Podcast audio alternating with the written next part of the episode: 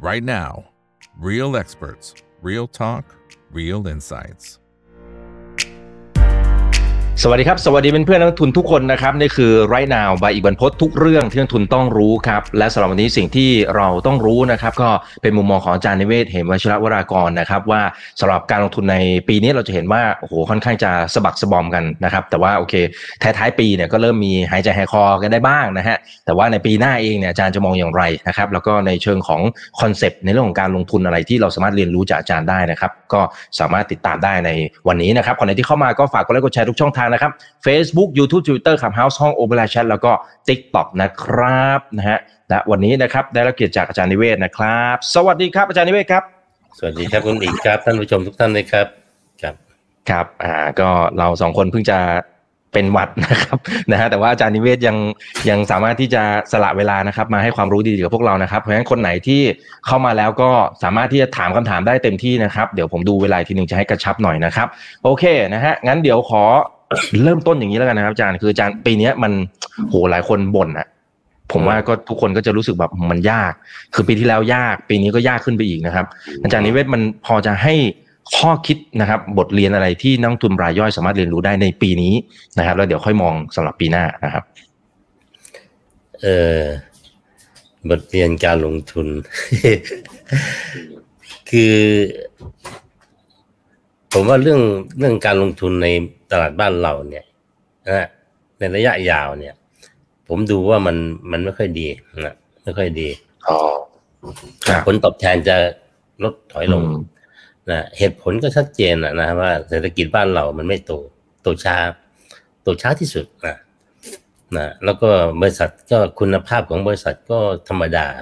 เป็นโออีโคโนมีหมดนะไม่ค่อยมีนิวอีโคโนมีนะ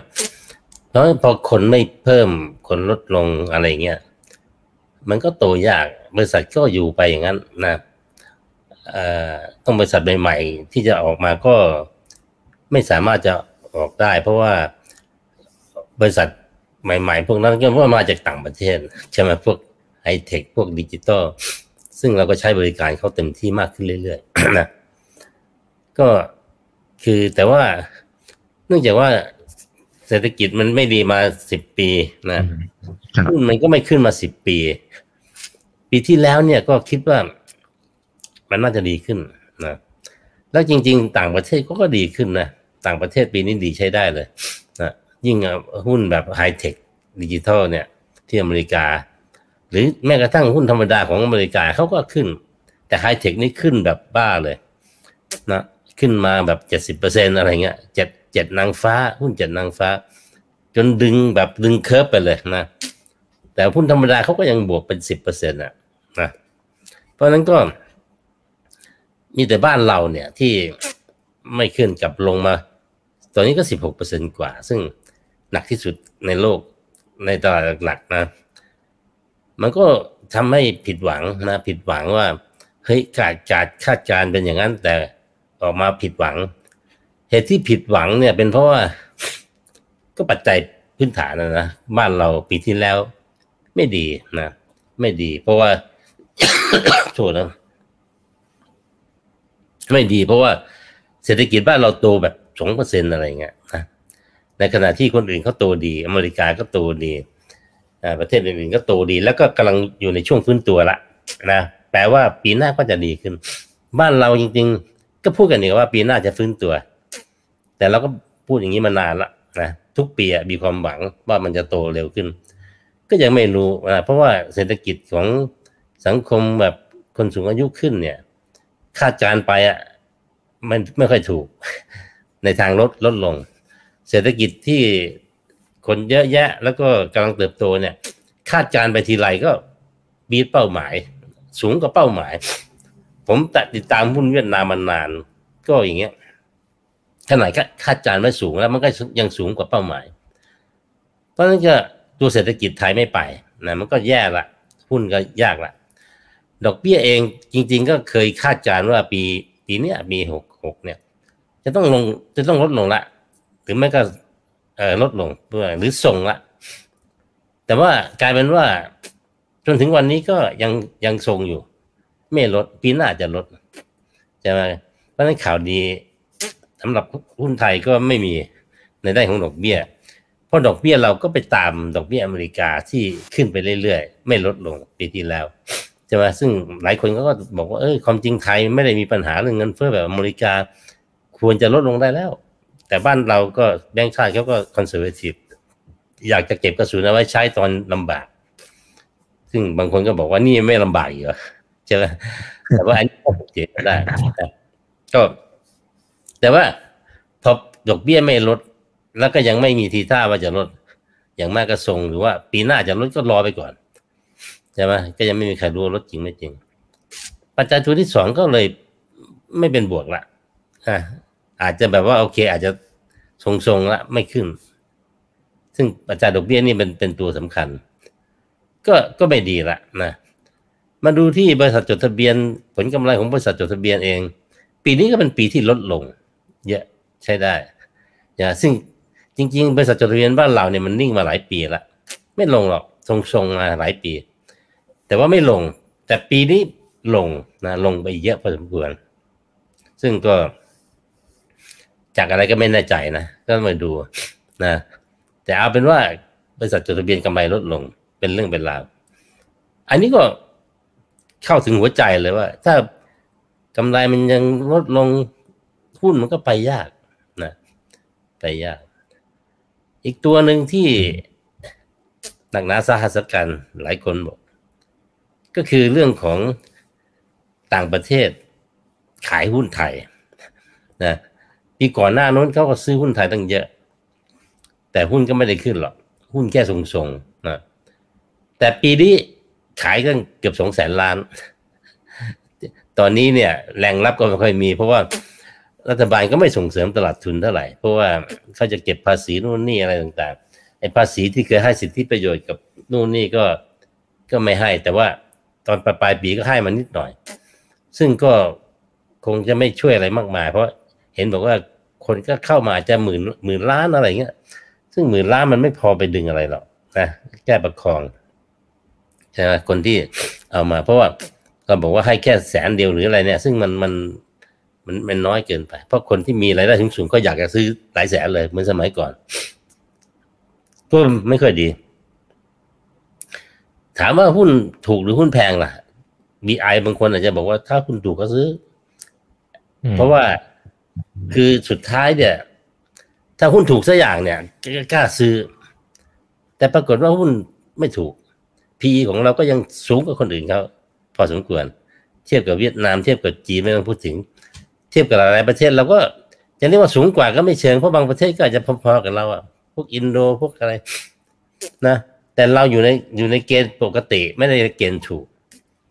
อันนี้ก็เป็นปัจจัยที่ทำให้หุ้นขึ้นยาก พวก VI พวกที่ซื้อลองเทอมเนี่ยเขาต้องการซื้อหุ้นถูก แต่หุ้นมันก็ไม่ได้ลงมา อืม ไม่ได้ลงมาเท่าไหร่ แต่ปีนี้ลงเยอะนะ แต่ว่ากำไรมันก็ลดลงด้วย PE มันก็เลยไม่ลดเท่าไหร่ ใช่ไหมเพราะนั้นจริง ๆ ก็เหนื่อยอะว่า มันไม่รู้ซื้ออะไรในเมืองไทย ตอนเนี้ยนะยังไงก็ตามเนี่ย พอถึงสิ้นปีเนี่ย เราก็ต้องมองไปข้างหน้าละนะอดีตก็ผักไว้ให้ผ่านไปมองไปข้างหน้าว่าปีหน้าเนี่ย ปัจจัยต่างๆ ที่ผมพูดถึงเนี่ยนะมันจะคล้ายๆกับว่า ดีขึ้นหรือเปล่าไม่อาจจะไม่ดีมาตรฐานแต่ว่าดีขึ้น เวลานี้ก็หวังแบบ เขาเรียกว่าหวังแบบมีความรู้สึกว่าหุ้นจะเทินอาราวใช่ไหมไม่ได้หวังว่าจะซื้อหุ้นถูกหรอกซื้อหวังหวังเทินอาราวเนี่ยเทินอาราวก็คือว่า ก็มันนิ่งมานานละมันแย่มานานปีนี้ลบไปสิบหกเปอร์เซ็นกว่าเนี่ย คนอื่นก็บวกกันสิบเปอร์เซ็นยี่สิบเปอร์เซ็นถ้าปัจจัยที่ผมกล่าวทั้งหมดนั่นแหละมันดีขึ้นอ่าไม่ไม่ให้ดีถึงจุดนะดีขึ้น แต่ถ้าพูดมันค้างมานานมันก็อาจจะมีคนบอกว่าอ้าวเนี่ย เดี๋ยวพูดมันก็ต้องขึ้นเพราะทางเทคนิคทางอะไรเนี่ย ก็บอกว่าถ้าพูดมันลงมานานๆเนี่ยก็ต้องมีวันขึ้นอะวันขึ้นที่แบบว่า ไม่รู้ว่าปัจจัยยังไม่มาแต่ว่าขึ้นละนะเพราะคนเล่นหุ้นกันยังเยอะอยู่นะก็ดูปัจจัยอีกทีหนึ่งกลับไปดูปัจจัยอีกทีหนึ่งว่าคาดการณ์ว่าปีหน้า มันจะเป็นยังไงนะเศรษฐกิจ อ่า ตอนเนี้ย ดูเหมือนว่าทุกคนก็บอกก็ดีขึ้นนะ ผมก็ยังไม่แน่ใจว่าอืมจะเป็นจริงก็เปล่านะ เพราะว่า เออก็สิ่งที่เขาหวังก็คือเรื่องการท่องเที่ยว ซึ่งน่าจะดีขึ้น คนจีนอาจจะกลับมามากขึ้น อันนี้ก็ยังไม่แน่นะ แต่ผมคิดว่า น่าจะดีขึ้นหรอก เพราะว่ารัฐบาลใหม่นี้ต้องยอมรับว่าเขาเล่นลูกเร็วถึงลูกถึงคนนะ คือ ให้ฟรีวีซ่าเลยใช่ไหมอืมซึ่งฟรีวีซ่าเนี่ยมันมีผลเยอะนะ มีผลเยอะ เพราะว่าจำได้สมัยก่อนคนไปญี่ปุ่นเนี่ยยากมากเลยนะต้องขอวีซ่าขออะไรจนกระทั่งคนขยาดไม่อยากไปอะ ผ่านกระบวนการเยอะแยะนู่นนี่นะต้องมีตั๋วเครื่องบินก่อนแล้วต้องต้อง มันไม่เหมือนกับฟรีวีซ่าก็คือจากไปเมื่อไหร่ก็ตีตั๋วเครื่องบินก็ไปเลยใช่ไหม พอเขาเปิดปุ๊บเดี๋ยวนักท่องเที่ยวเข้าญี่ปุ่นบานเลยใช่ไหมญี่ปุ่นก็เหมือนไทย เศรษฐกิจเริ่มไม่โต ก็ต้องหวังการท่องเที่ยวละนะอืมเพราะว่าคนไปผลิตไปอะไรไม่ไม่ไหว สู้เขาไม่ได้ ก็ดี ผมว่าของเราเนี่ย จีนอาจจะยังไม่เห็นชัด แต่ก็น่าจะดีขึ้นนะดีขึ้นหน่อยอะนะแต่ว่าปีหน้าเนี่ยเขาอาจจะเริ่มคุ้น แล้วก็ถ้าเศรษฐกิจเขาฟื้นบ้างเขาก็จะนาน่าจะมาเพิ่ม อินเดียก็น่าจะมาเพิ่ม เพราะอินเดียเศรษฐกิจดีขึ้น แล้วก็อินเดียก็เป็นตลาดเป้าหมายใหญ่โทษนะอินเดียเนี่ย คนรายได้มากขึ้น และอินเดียก็ชอบมาเมืองไทยนะ ผมรู้สึก คนเยอะขนาดนั้นก็เป็นตัวขับเคลื่อนอีกตัวหนึ่งใช่ไหมอีกหลายประเทศเช่น พวกอะไร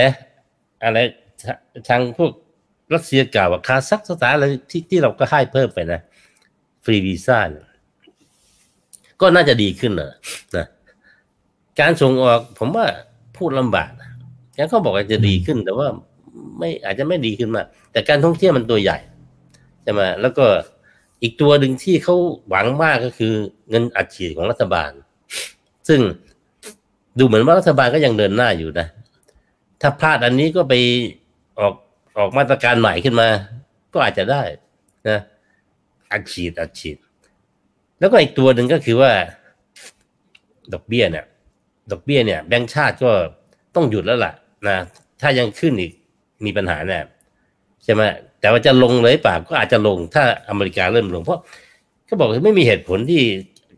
อัตราดอกเบี้ยบ้านเราจะจะอยู่ที่ตรงนี้ เพราะเงินเฟ้อมันต่ำมากนะอีกสักพักหนึ่งอาจจะเริ่มศูนย์ละก็ดีขึ้นใช่ไหมเพราะฉะนั้น สองปัจจัยตรงเนี้ยเศรษฐกิจดีขึ้น อัตราดอกเบี้ยลดลง ถึงถึงว่าดีขึ้นไม่มาก แต่ดีขึ้นกว่าปีที่แล้ว มันก็จะมีผลอะมีผลทำให้แบบอ่าไปได้นะแล้วก็ราคาหุ้นก็ โอเค มันก็ไม่ถูกไม่แพงแต่ว่าเราก็ไม่มีทางเลือกมาก โดยเฉพาะอย่างยิ่งเนี่ย ปีหน้าเนี่ย คนไปต่างประเทศก็จะต้องชะงงักไปพอสมควร เพราะคนไปต่างประเทศหลังจากนี้ ก็จะโดนภาษีใช่ไหมจะไปซื้อนต่างประเทศโดนภาษีหนัก ก็คงจะชะงักไปนะแต่แน่นอนอะเขาก็จะมีโบรกเกอร์เขาก็จะออกตัวใหม่ ๆ ตัว DR ตัวอะไรที่เป็นหุ้นในประเทศจะซื้อขายเหมือนกับไปต่างประเทศ แต่ก็ไม่ร้อยเปอร์เซ็นต์เพราะคนที่ไปเนี่ยบางคนเขาบอกเขาอยากเลือกเองนะไม่อยากจะซื้อผ่านกองทุนหรือว่า DR ที่โบรกเกอร์เป็นคนเลือกให้ใช่ไหมอันนี้ก็เป็นอะไรที่ ที่ทำให้หุ้นในประเทศกลับมาดู น่าจะกลับมาดูดีขึ้นนะความรู้สึกเนี่ยและเขาเรียกว่าปัจจัยทางเทคนิคเนี่ย ก็ทดสอบมาเยอะนะ แย่สามปีติดต่อกันแทบจะไม่มีนะที่ผ่านๆมา แต่นี่เราสองปีเต็มๆนะที่แย่ย่แย่หนักใช้ได้เลย เพราะพอหลังๆเริ่มปกติแล้วไม่แย่หนัก เราบวกบวกทรงทรงบวกบวกลบๆแต่ปีเนี้ยแย่หนัก เพราะนั้นก็ ก็น่าจะปรับตัวเป็นเทคนิคอลรีบาวได้นะผมคิดอย่างนี้ โดยที่ว่าปัจจัยที่ว่าเนี่ยก็คือมันก็ก้มแก้มไปว่าเศรษฐกิจดีขึ้น ค่างเงินไอ้อตราดอกเบี้ยลดลง แล้วก็อีกตัวหนึ่งก็คือ อย่างน้อยรัฐบาลนี้เขาก็ประเภทแบบเชียร์ลีดเดอร์ใช่ไหมฮะพยายามนำเศรษฐกิจเข้ามาในประเทศไทย ส่งเสริมการลงทุนเต็มที่หน่อย เป็นเซลแมนเอาไปขายเอง นายกไปขายเอง ใช่ไหมก็ก็อันนั้นอาจจะช่วยว่าเออ เริ่มมีความหวังขึ้น โดยเฉพาะถ้าเม็ดเงินออกมาได้นะเม็ดเงินออกมาได้คคนละหมื่นบาทนี่เยอะนะบ้างบางบ้านนี่มีสามสี่คนเนี่ยมันก็อาจกันเข้าไปก็สามสี่หมื่นก็สำหรับชาวบ้านทั่วไปก็ก็เยอะนะแล้วก็ก็มีผลอะ ถึงแม้จะบอกว่าอาจไปห้าแสนเนี่ย มันได้มาแค่ สี่แสนมีการใช้จ่ายเพิ่มสี่แสนอีกแสนหนึ่งเอาไปใช้หนี้ใช้อะไรก็ว่าไปใช่ไหมไม่ได้เอาไปบริโภค แต่สี่แสนมันก็เข้ากับเป็นเปอร์เซ็นต์เป็นอะไรนะของ GDP อะไรเงี้ย เพราะฉะนั้นมันก็มันก็ต้องจุดก่อนไงอย่างที่ John Maynard Keynes เจ้าพ่อทางด้าน macroeconomics เนี่ยนะบิดา macroeconomics ก็บอกว่าเนี่ย คือถ้าคนขาดความมั่นใจ เขาก็ไม่กล้าทำอะไร เขาก็บริโภคน้อยลงทำน้อยลง แต่ถ้าเขามั่นใจว่า โอ้ยมันมาแล้วเศรษฐกิจรุ่งเรืองแล้วนะเขาก็จะบริโภคมากขึ้นทำงานมากขึ้น ก็จะช่วยจุดให้มันติดขึ้นมาหน่อยนะจากเศรษฐกิจที่ค่อนข้างจะแบบเหงาเหงานะนะจะจะว่าปีหน้าเขาก็บอกว่า เนี่ย สงการทั้งเดือนเลย ไม่ต้องไม่ต้องแบบสามวันละเอาเป็นทั้งเดือนเลย จังหวัดนึงจังหวัดนั้นจังหวัดก็ก็ไม่ว่าอะไรกันนะก็ลองดูนะคืออย่างน้อยเนี่ยรัฐบาลเนี่ยเขาทำเยอะถ้าถ้าสังเกตนะ วิธีการทำงานเขาเนี่ยเป็นเอกชน ถึงลูกถึงคนนะแล้วก็ตัดสินใจแบบคือเฉียบพันนะไม่ใช่แบบ คือเอาพูดถึงรัฐบาลเดิมเขาก็จะเน้นแนวความมั่นคง จะให้วีซ่าฟรีนี่ไม่ได้ เดี๋ยวคนจะเข้ามายึดประเทศเราหรือว่ามาทำร้ายทำอะไรใช่ไหมอนาคตอาจจะบอกว่า เอาไหมก็เดี๋ยวให้ต่างชาติมาซื้อที่เลยซื้อบ้าน หรือซื้อคอนโด หรืออยู่ยาวเป็นร้อยปีอะไรก็ว่า ไปเก้าสิบปีอะไรแบบแบบประเทศพัฒนาอื่นๆที่เขาทำเขาก็ไม่เห็นกลัวเรื่องพวกนี้ใช่ไหมคือถ้ารัฐบาลบอกว่า เอ้ย อีกหน่อยคนแล้วก็น้อยลงใช่ไหมมันเขาจะมายึดอะไรเราได้ เพราะก็อยู่กฎหมายไทยใช่ไหม ก็อาจจะช่วยบูมคนมาซื้อใช่ไหมที่คนจีนเนี่ยที่มาซื้อกันเยอะแยะเลยเนี่ย ถ้ามาซื้อกันเยอะแยะมันก็เศรษฐกิจก็เฟื่องขึ้น นี่เป็นตัวอย่างนะเขาก็อาจจะมีมาตรการอะไรอีกเยอะแยะออกมานะนะก็ ก็ผมหวังว่าจะมีเขาเรียกว่า recovery รอบหนึ่งนะเทินเราขึ้นไปรอบหนึ่ง แล้วก็ แต่ว่าพอเทินเราขึ้นไปเนี่ยหุ้นขึ้นไปเนี่ยเราก็ต้องมาคิดดูอีกทีว่าในระยะยาวเนี่ย เราจะทำยังไง เพราะว่าเดิมทีเนี่ย ก็มีความคิดว่าให้ถึงจุดหนึ่งเนี่ย เราเอาก๊อกสุดท้ายว่า คือคือขึ้นมาขายทิ้งแล้วก็เอาเงินเนี่ยไปจัดสรรใหม่ อาจจะไปต่างประเทศมากขึ้นไปลงทุนอย่างอื่นมากขึ้น หรือว่าเก็บเป็นเงินส่วนมากขึ้นอะไรก็แล้วแต่ จะเป็นรูปนั้น แต่ตอนเนี้ยต้องมานั่งคิดใหม่ว่าจะทำยังไง เพราะลงทุนต่างประเทศลำบากขึ้น เพราะมันมีตุ้มทวงอะเจอโดนภาษีเขาบอกว่า ไม่ต้องเอากลับ แต่ว่าจริง ๆ ยังไงก็ตามต้องเผื่อเอากลับใช่ไหมการลงทุนเนี่ยก็ย้ายที่ย้ายทางไม่ได้เนี่ยปวดหัวนะถึงเวลามันไม่ดีขึ้นมาคุณย้ายไม่ได้ เอากลับมาก็โดนภาษีอะไรเงี้ยมันมันก็ยุ่ง ก็ต้องไปหาวิธีการนะก็อันนี้ก็เป็นอะไรที่ที่ผม มองเล็งๆอยู่ว่าจะทำยังไงนะดูสถานการณ์ดูอะไร ถ้าหุ้นไทยบอกว่ามันก็ดีใช้ได้ดีขึ้นมาอะไรมา แล้วก็เองอาจจะเมนเทนหุ้นไทยเยอะหน่อย ก็จะอาจไปจะไปต่างประเทศเนี่ย ก็อาจจะต้องยอมว่าไปซื้อกองทุนนะนาทีเนี่ยผมคิดอย่างนี้นะไปซื้อหุ้นต่างประเทศเนี่ยไปซื้อกองทุน ไปซื้อดัชนี แล้วจับจังหวะ จับจังหวะเขาจะว่าโอเคช่วงเนี้ยตลาดตรงเนี้ยมันต่ำ หรือว่ามันกำลังดีอะไรก็ว่าไป ซื้อแล้วไม่ได้ถือยาวยาวมากจังหวะที่ดัชนีเขาขึ้น เราขายจริง แล้วก็ย้ายไปอยู่อีกประเทศหนึ่งอีกตลาดหนึ่งใช่ไหมแล้วก็ซื้อใช่ไหมหรือว่าไม่ใช่อิงดัชนีอย่างเดียว ก็อิงอย่างเช่นแบบว่าเมกะเทนหุ้นใหญ่ที่สุดสิบบริษัทของอเมริกา หรืออะไรต่างๆ ที่เขามีขาย Magnificent Seven ที่มัน กำไรดีมาของโหฬารปีที่แล้วเจ็ดสิบเปอร์เซ็นแต่ปีนี้เราต้องต้องระวัง เพราะถ้าซื้ออีกอาจจะทีนี้มันจะตาย เพราะว่าขึ้นมาเยอะมันตกลงมาดิ่ง ก็ต้องอาจจะบอกว่าอรอดูก่อนรอไปเรื่อยๆหรืออะไรอย่างเงี้ยนะก็คือเป็นกึ่งกึ่งลงทุนแบบเซมิแอคทีฟละนะคือมีการมีการทำบ้าง แต่ว่าส่วนใหญ่จะเป็นการล็อกกับดัชนีนู่นนี่ ไม่ต้องเป็นเลือกหุ้นมาก เพราะเลือกไม่ค่อยได้นะนะแล้วก็พยายามไปดูว่ามันมีอะไรอยู่ในตลาด มี DR ของไอ้นั่น มี DR ของไดมอนด์ถ้าไดมอนด์ตอนนี้บอกให้มันจะขึ้นนะ เพราะเรามองว่าเวียดนามเนี่ย ปีหน้าจะดีสมมติอย่างนี้นะเราก็ซื้อไดมอนด์นะแล้วก็ซื้อซื้อในไทยนะ เวลาเราขายเราก็ขายในตลาดหุ้นไทย ซึ่งไม่เสียภาษีใช่ไหมถ้าไปลงทุนโดยตรงก็เสียภาษี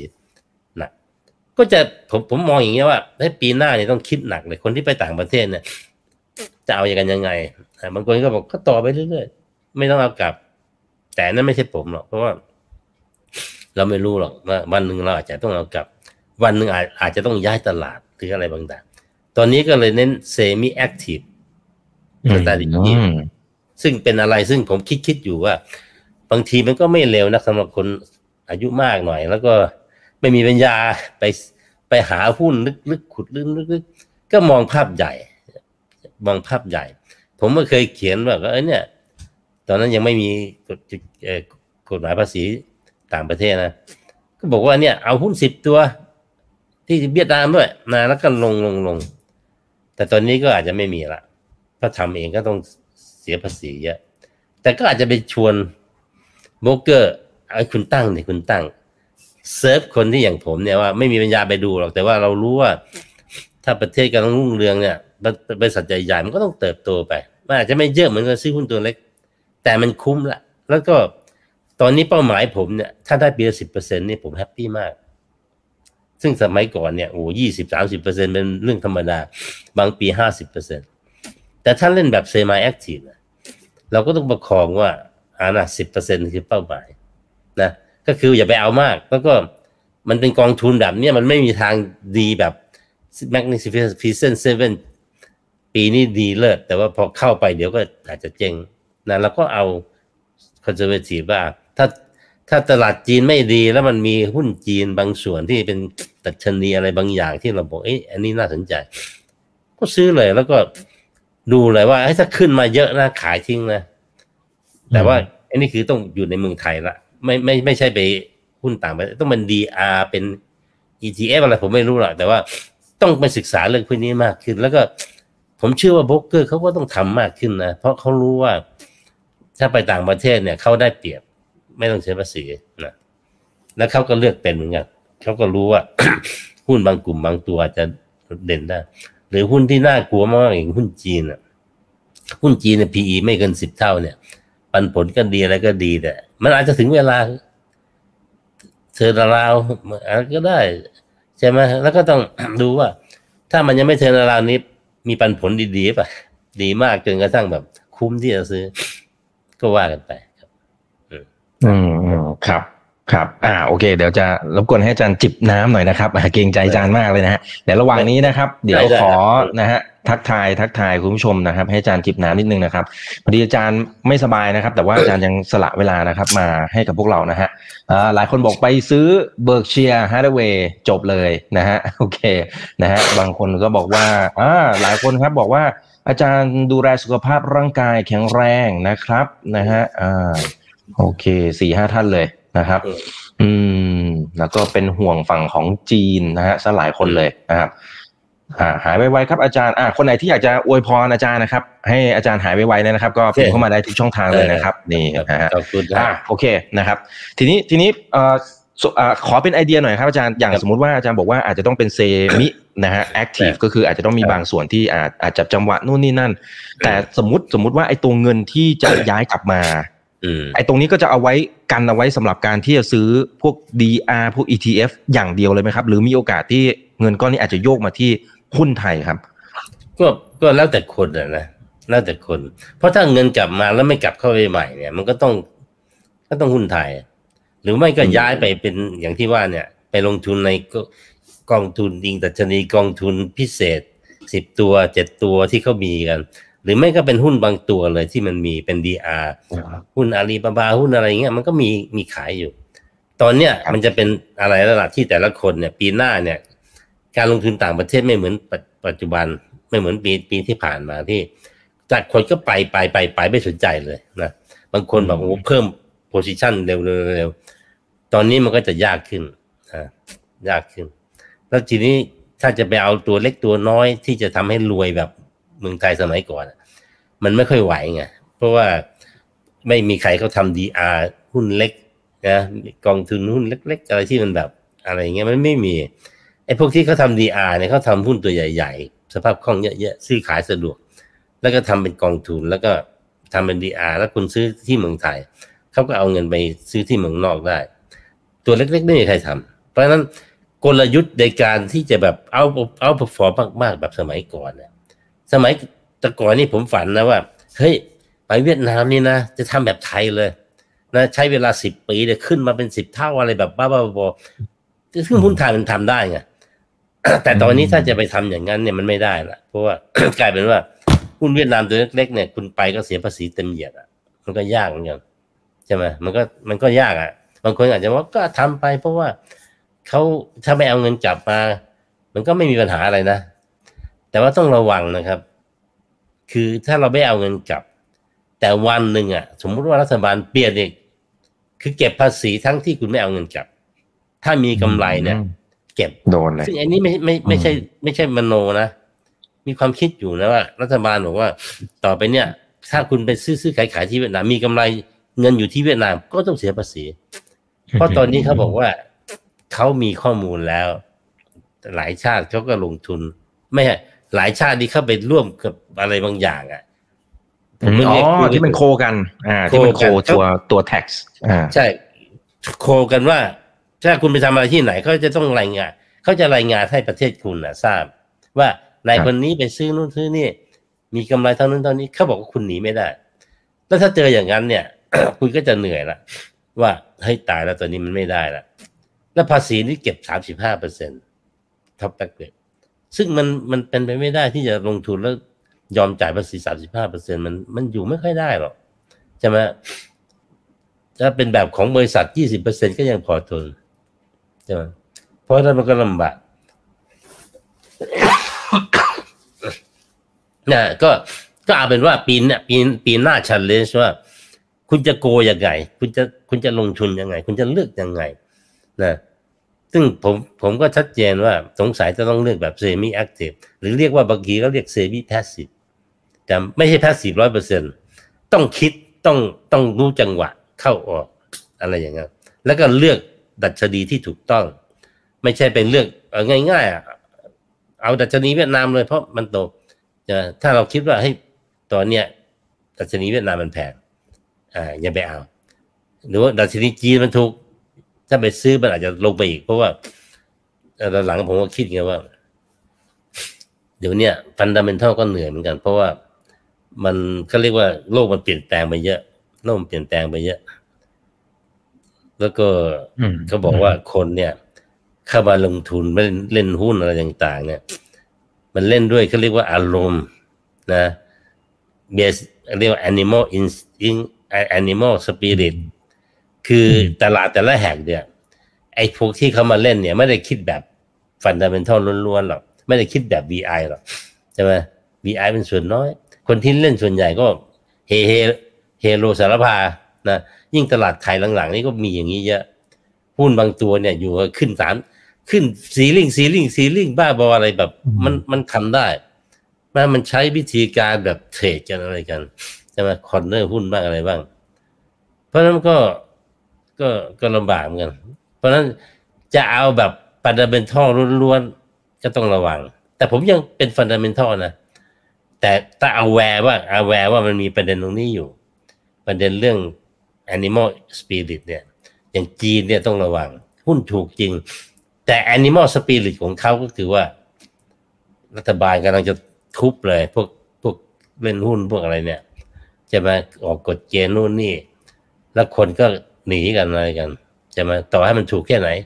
มันก็จะลงอีกอะใช่ไหมเพราะนั้นก็ต้องระวัง ต้องต้องเอาแวร์ตรงนี้ ถ้าถ้าประเทศมีอะไรแบบนี้อยู่นะประเทศมีหลักการอะไรที่มันไม่ค่อยฟรีหรืออะไรบางอย่างเนี่ยต้องระวังนอกจากไปเจอประเทศฟรีอันนี้อีกเรื่องหนึ่งอย่างหุ้นอเมริกาไม่มีครับไม่มีไม่มีปัญหาจะมาที่ว่าอยู่ๆรัฐบาลจะมาสั่งทำนู่นทำนี่ไม่ได้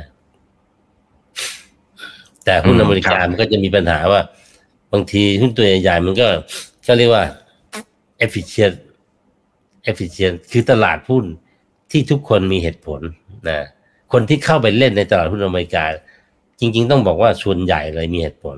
เม็ดเงินก้อนใหญ่มโหฬารเนี่ย เป็นเงินเม็ดเงินของเหตุผล เพราะว่าเข้ามีกองทุนทั่วโลกเนี่ยก็ไปลงทุนแต่ว่าทีนี้พอ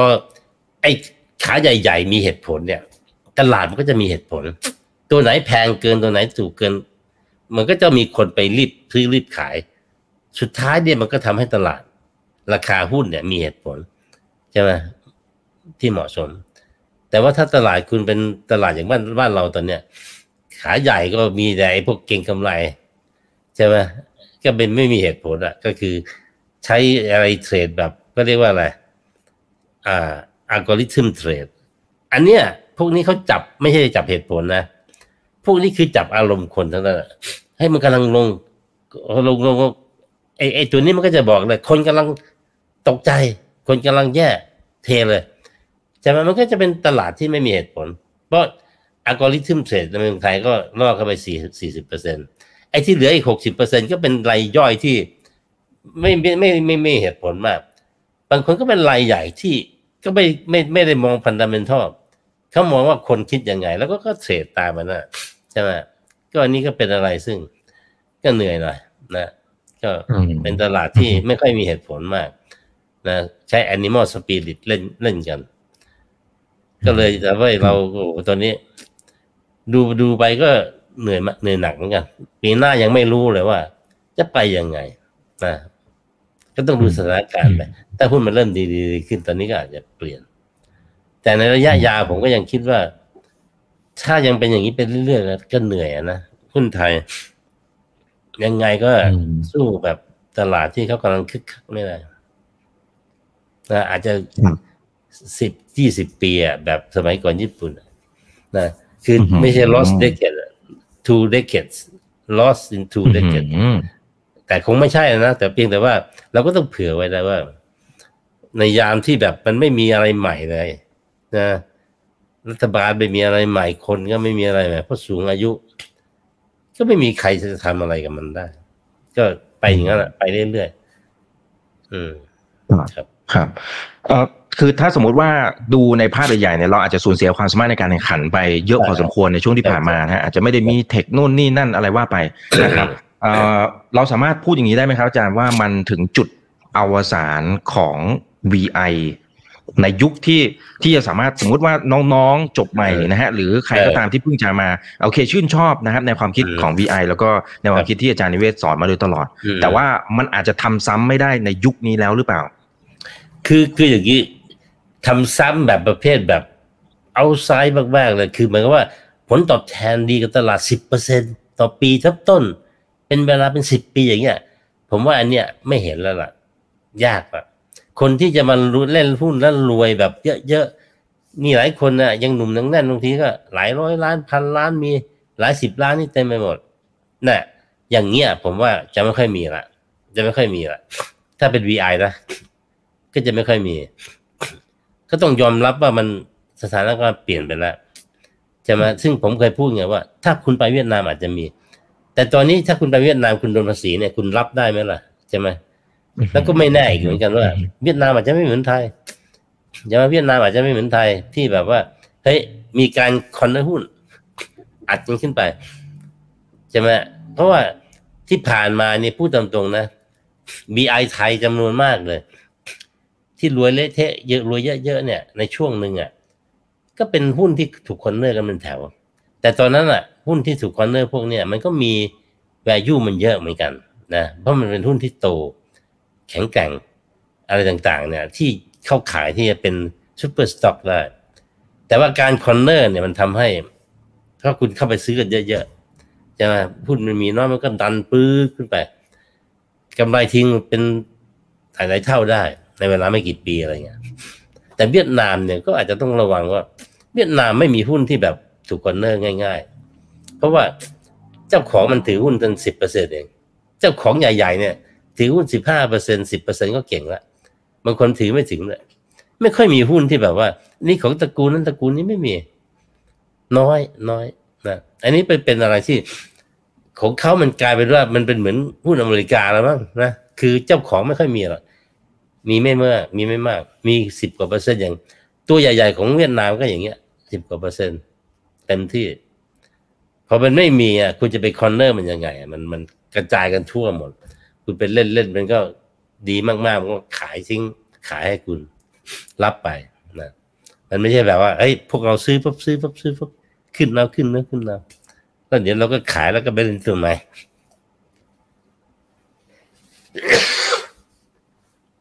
เพราะฉะนั้นเนี่ยต้องบอกเลยว่า BI ไทยในยุคหนึ่งเนี่ยเป็นสตาร์ของโลกเลยนะ เป็นนักลงทุนที่เป็นดาราของโลก คือผลตอบแทนเยอะ เรียกว่า Warren Buffett อายพูดง่ายๆนะได้ผลตอบแทนสูงขนาดนั้นแต่ผมว่ามันมันมันน่าจะหมดแล้วล่ะนะยากนั่นอย่าไปทำเพราะถ้าคอนตอนนี้ยังไปทำอย่างเก่า มันก็อาจจะไม่เวิร์กแล้ว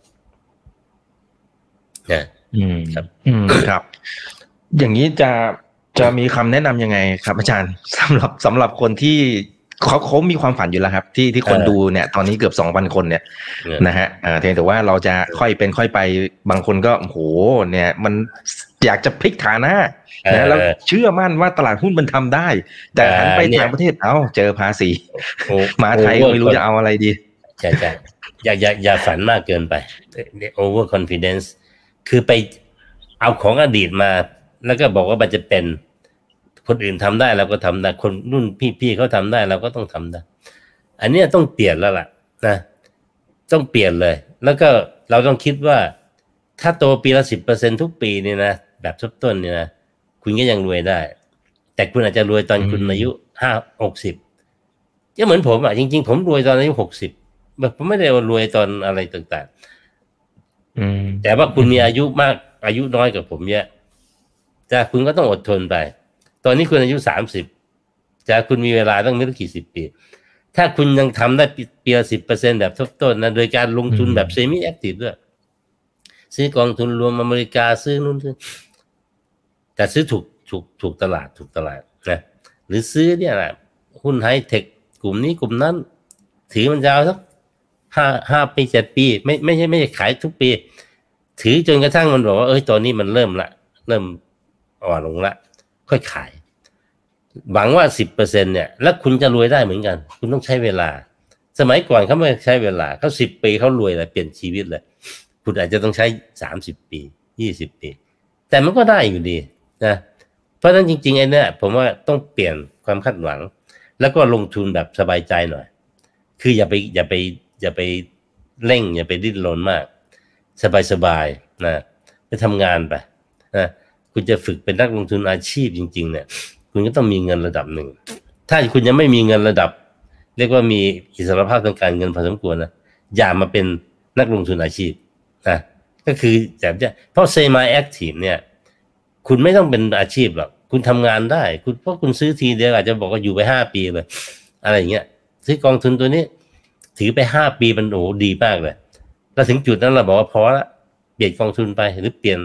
DR ไปอะไรไปก็ว่าไป ต้องต้องแบบนี้นะ ต้องลดความคาดหวังนะความคาดหวังของ BI รุ่นก่อนๆเนี่ย เป็นความคาดหวังที่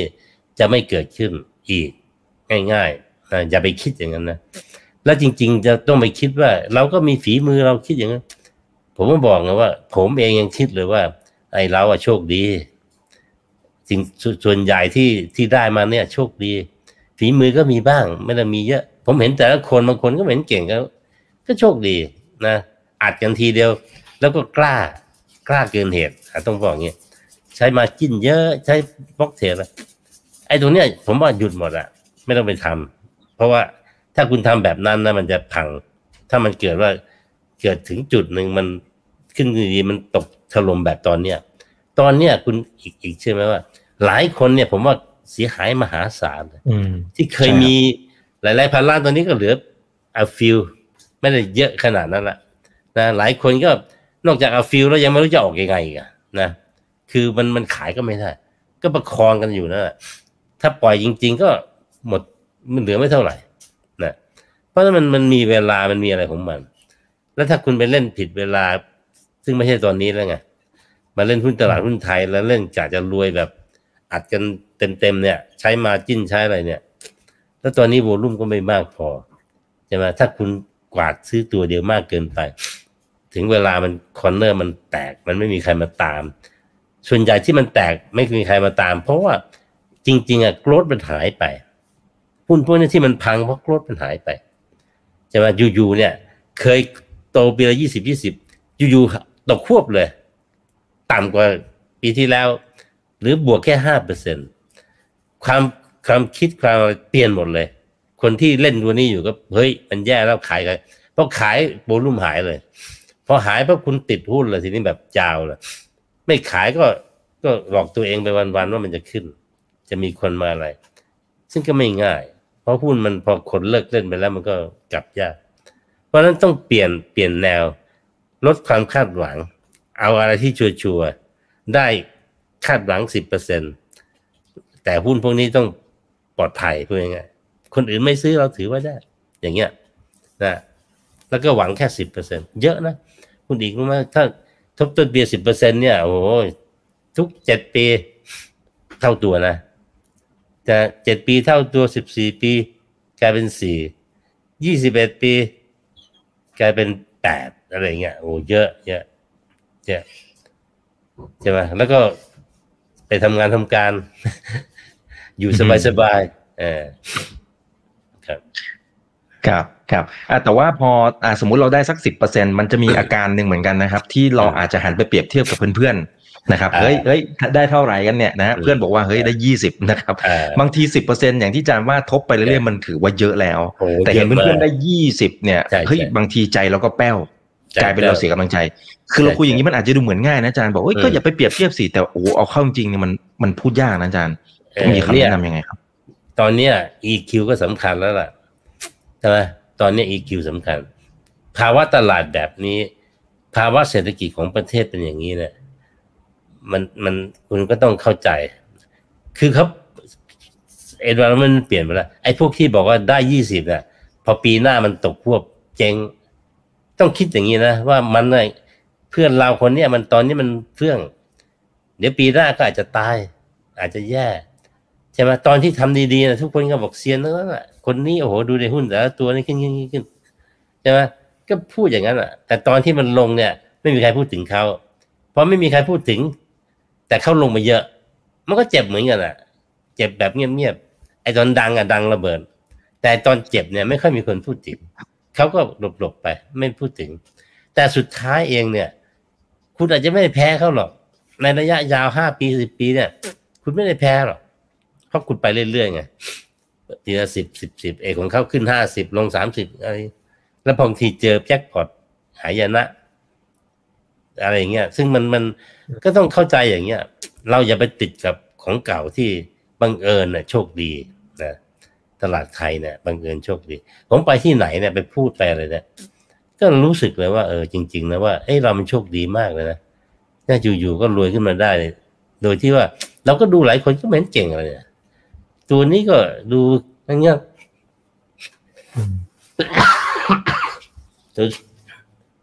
ก็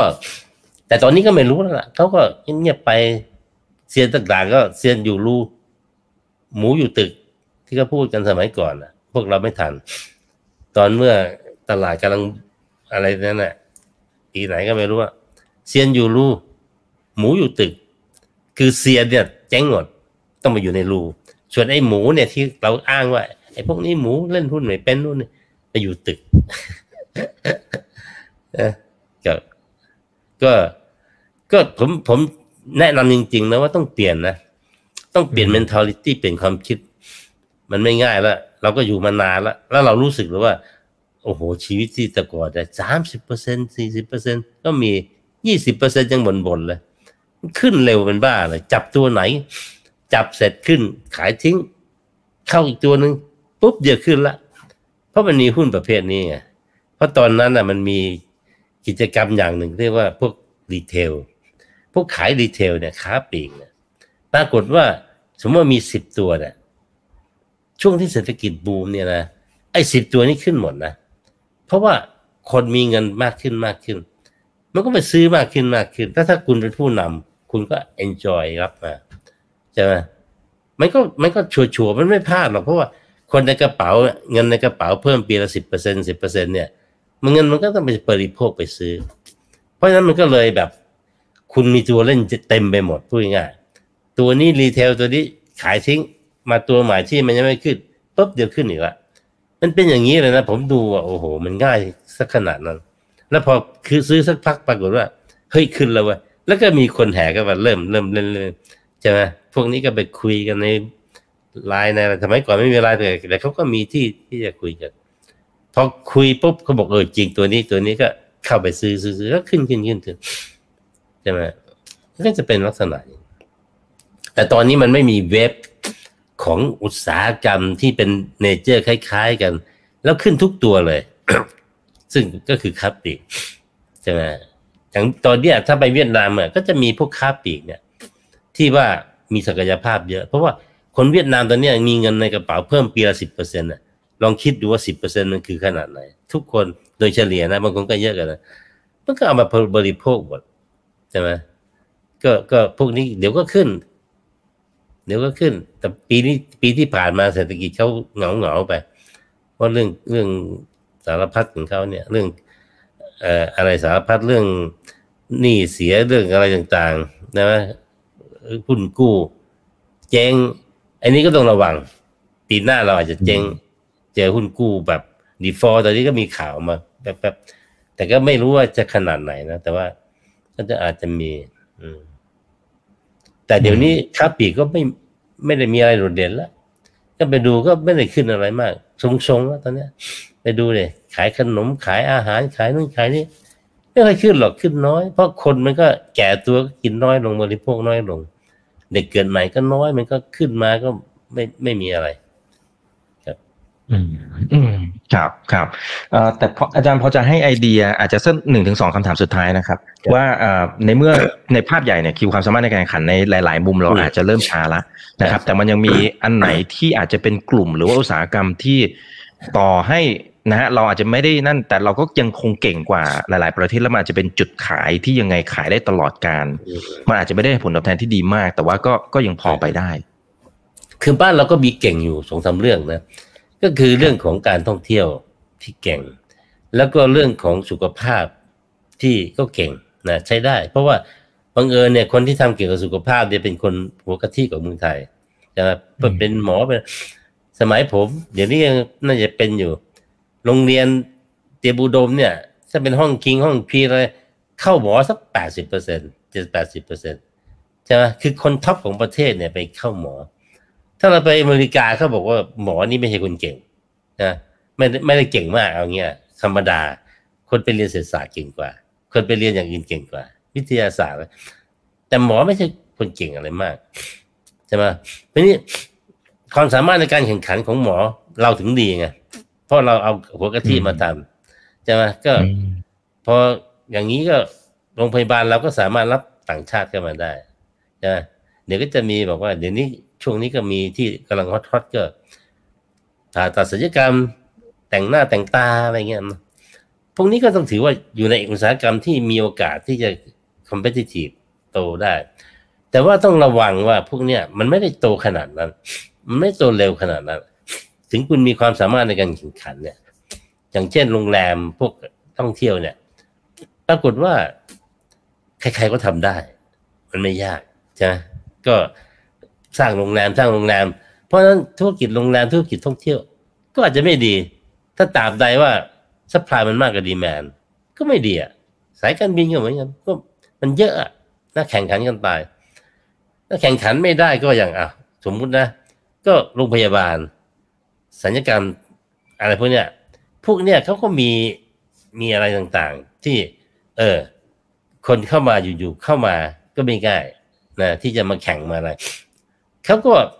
ถ้าเขาเด่นเขาก็รับเติบโตขึ้น แต่เราต้องเข้าใจครับว่าประเด็นพวกเนี้ยมันไม่ใช่ประเด็นของ demand อย่างเดียว มันเป็นประเด็นของ supply นะ คือคุณมีหมอเนี่ย แต่คุณบอกว่า เดี๋ยวเราจะมันดีมากเลยมันโตเร็ว คนไข้รอคิวนะแล้วก็อัดหมอเข้าไป แต่พังเอิญเนี่ย อัดหมอนี่มันอัดไม่ได้ เพราะหมอเนี่ย มันมีจำกัดถูกไหมแล้วบอบางคนก็บอกเขาก็ไม่เอาเปิดไปหาคุณเขาก็อยู่ของเขามีความสุข ตั้งของเขาเองก็ได้ เพราะนั้นมันกลายเป็นว่า ไม่ใช่ประเด็นเรื่องดีแมนดีแมนมีเยอะเติบโตดีใช้ได้ แต่ supply คุณมีจำกัดพอ supply มีจำกัดการเติบโตมันก็ไม่ได้เร็วขนาดนั้น ก็ไปได้เรื่อยๆ แต่ไม่ได้เร็วขนาดนั้น เพราะนั้นมันมันเป็นธุรกิจที่ดีใช้ได้ แต่ไม่ใช่เลิศมาก เพราะว่าคุณมีข้อจำกัดเรื่อง supply หาไม่ได้ มันก็จะโตของมัน แต่ว่าถ้าหุ้นพวกนี้ราคาสูงเกินไปเนี่ย พอมันโตแบบจำกัด มันก็จะมี limit แล้วว่าอาจจะไม่คุ้มแล้วแต่ว่าแน่นอนอะ เกมอย่างเงี้ยเขาก็ต้องใช้วิธีสร้าง story อัดเข้าไป corner มันเข้าไปใช่ไหม ก็เป็นอย่างเงี้ยแต่ก็ต้องระวังหุ้นที่ถูก corner พอขึ้นไปสูงมากๆ เดี๋ยวนี้ corner มันแตกได้เพราะคนจะจักรู้รู้แกว ขึ้นมากๆอัดขายเลย พอขายตกมาปุ๊บคนก็ตกใจขายกันทีมันเป็นอารมณ์ละเพราะฉะนั้นก็ไม่ง่ายนะแต่ว่าก็ก็จังถือว่าเป็นอุตสาหกรรมเป็นอะไรที่มันยังพอเติบโต แล้วเรามี competitive advantage อยู่อยู่บ้างนะอยู่บ้างตอนนั้นก็ ก็อันนี้ก็เป็นทางเลือกทางหนึ่ง มีอีกทางหนึ่งก็ เอาเนี่ยแหละโอ้อีโคโนมีแหละที่มันแบบคนพูดง่ายว่าคนคิดว่ามันอีกหน่อยมันจะดาวไปอะไรไปตายไปอะไรไปจะถูกดิสรับไปอะไรไป แต่ถ้าเราวิเคราะห์ดีๆบอกว่า เอ้ย มันไม่ง่ายขนาดนั้นยกตัวอย่างเนี่ยธุรกิจเกี่ยวกับน้ำมันเนี่ยใช่ไหมทุกคนก็บอกว่าเอ้ย เนี่ย ไอ้รถไฟฟ้ากำลังมานู่นนี่ นะไปซื้อเดี๋ยวมันก็เจ๊งแข่งขันกันแบบคอมเพไอ้พูดง่ายๆเป็นคอมมูนิตี้ไปเลยแต่ว่าเราก็เลือกหุ้นตัวที่มันแบบว่าเฮ้ยจริง ๆ นะ มันถูกมากจนกระทั่งแบบ ไม่ต้องห่วงหรอกถึงมันจะเป็น commodity แต่ว่ามันก็เป็นกิจการที่กระจายความเสี่ยงเพียงพอ ที่มีกำไรบ้างขาดทุนบ้างผสมผสาน แล้วก็เอาเข้าจริงๆแล้วทุกปีก็มีกำไรแล้วจ่ายปันผลงาม ใช่ไหมอย่างพวกปตทพวกอะไรไปเนี่ยก็นี่เป็นจุดหนึ่งที่ว่าเขามีทั้งแก๊สมีทั้งน้ำมันมีอะไรต่างๆ มีกาแฟก็มีอะไรก็ก็รวมๆกันแล้วเนี่ยเขากำไรทุกปีแล้วถ้าบอก PE มันสิบเท่า หรือไม่ต่ำกว่านั้นเองแต่ปันผลล่อกันไปหกเปอร์เซ็นต์อ่าอย่างนี้ อย่างนี้ก็ก็อาจจะเล่นได้ไงแต่นี่คือหุ้นที่แบบว่าให้คุณหวังสิบนะ อย่าไปหวังว่ามันจะขึ้นพรวดๆนะ หวังให้ปีหนึ่งอะปันผลมาสี่เปอร์เซ็นต์หกเปอร์เซ็นต์กำไรจาก เอ่อ capital gain อีกสักสี่เปอร์เซ็นต์นิดเดียวสี่เปอร์เซ็นต์ปีหนึ่งอะแต่สิบแล้วนะสิบใช่ไหมสถาบันการเงินก็จะเป็นอีกจุดหนึ่งที่แบบ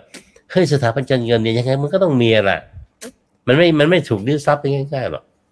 แล้วสถาบันการเงินเขาก็ยังได้เปรียบอยู่ เพราะสถาบันการเงินเนี่ยเขาคุมไม่ให้คนมาเปิดเพิ่มใช่ไหม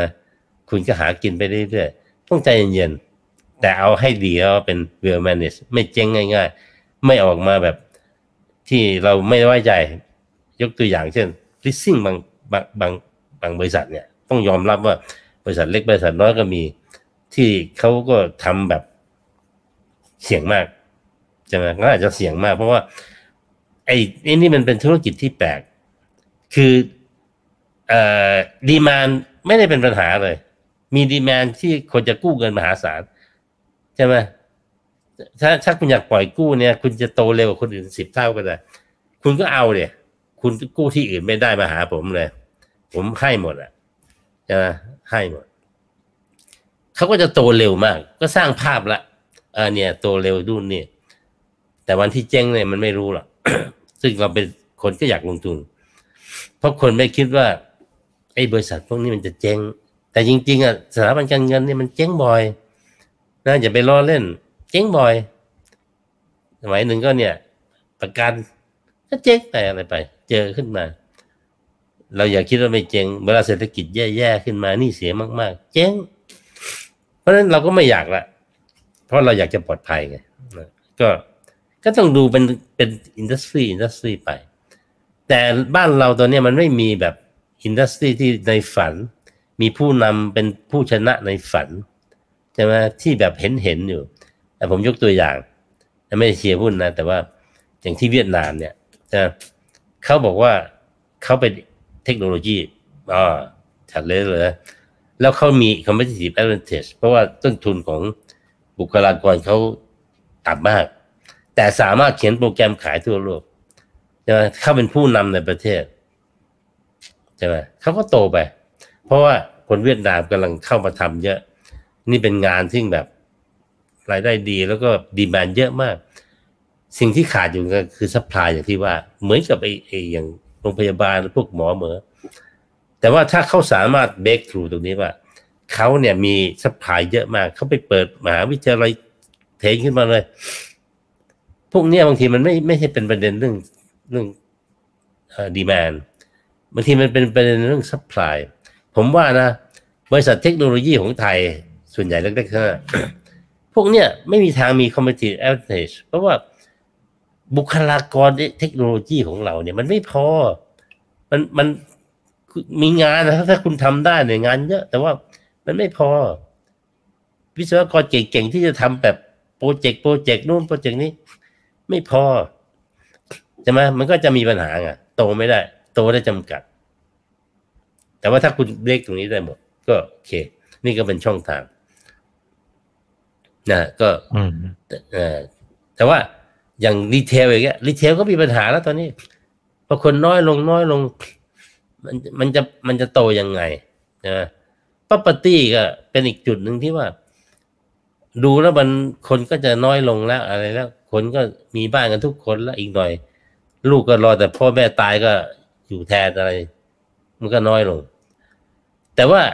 ในระหว่างที่มันกำลังรอรอว่า พ่อแม่จะตายไม่ตายอะไรเงี้ยมันก็ยังมีดีแมนจุดหนึ่ง แล้วถ้าเราเห็นว่าเอ้ยคุ้มนะนะ ถ้ามันยังอยู่ได้ขายได้อย่างนี้ไปอีกสักห้าปีสิบปี ก็ซื้อไว้ก็ไม่เป็นไรแม้ว่าหุ้นนะนะถ้ามันเป็นเป็นเป็นกิจการที่คนทั่วไป อะ มองมองลูกดาวบ้างเลยว่าโอ้ยพวกนี้อีกหน่อยก็เจ๊งใช่ไหมอีกหน่อยก็ลดลงไปเรื่อยๆแต่เราก็หาอย่างนี้ไงหรือบริษัทน้ำมันที่มัน ดูแล้วมันไม่น่าจะไปไหว เพราะตอนนี้คนก็พูดกันเยอะ รถไฟฟ้ารอบสุดท้ายเนี่ย งานเอ็กซ์โปเนี่ยโอ้โหรถไฟฟ้ามาแรงมาก รวมๆกันแล้วนี่ยใหญ่กว่าผู้นำทางด้านของ ICE แล้วนะแต่ว่ามันก็ยังยังมีอยู่ ยังมีความต้องการอยู่ รถเก่าๆก็ยังมีเยอะ กว่าที่คุณจะเปลี่ยนได้อะไรได้ใช่ไหมมันก็หากินตรงนี้ได้อีกเป็นสิบปี สบายๆ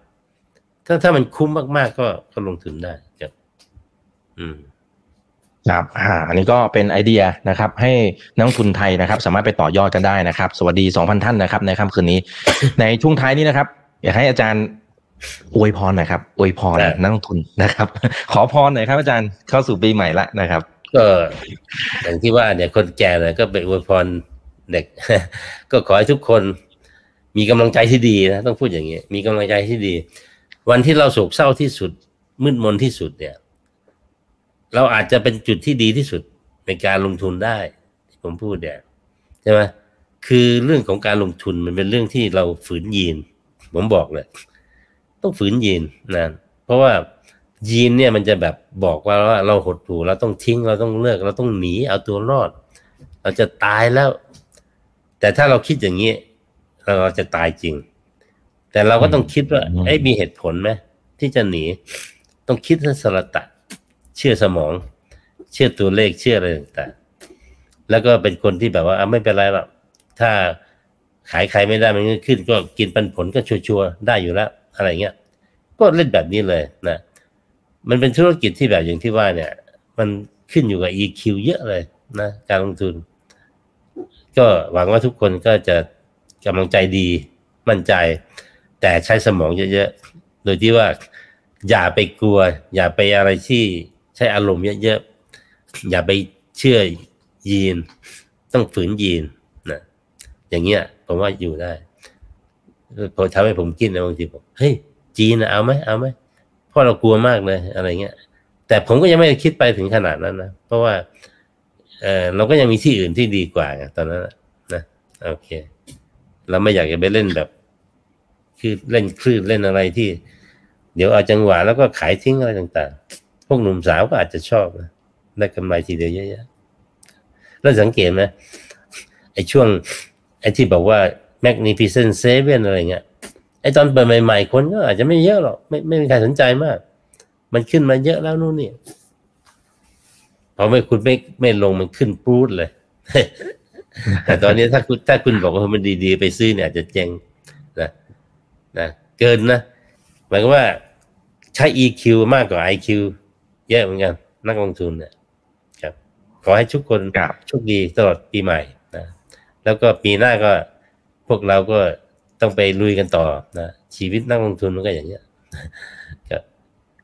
ครับขอบคุณครับอาจารย์ครับสวัสดีครับอาจารย์ดูแลสุขภาพนะครับ หายไวๆนะครับอืมส่วนข้างหน้าเป็นเรื่องไหนเดี๋ยวรอติดตามนะครับ นี่คือไรนาวใบอีกวันพศทุกเรื่องที่นักทุนต้องรู้ครับ สวัสดีครับ ถ้าชื่นชอบคอนเทนต์แบบนี้อย่าลืมกดติดตามช่องทางอื่นๆด้วยนะครับ ไม่ว่าจะเป็น Facebook, YouTube, Line Official, Instagram และ Twitter จะได้ไม่พลาดการวิเคราะห์และมุมมองเศรษฐกิจ และการลงทุนดีๆ แบบนี้ครับ อย่าลืมนะครับว่าเริ่มต้นวันนี้ดีที่สุด ขอให้ทุกท่านโชคดี และมีอิสรภาพในการใช้ชีวิต ผม อีกบรรพฒนาเพิ่มสุขครับ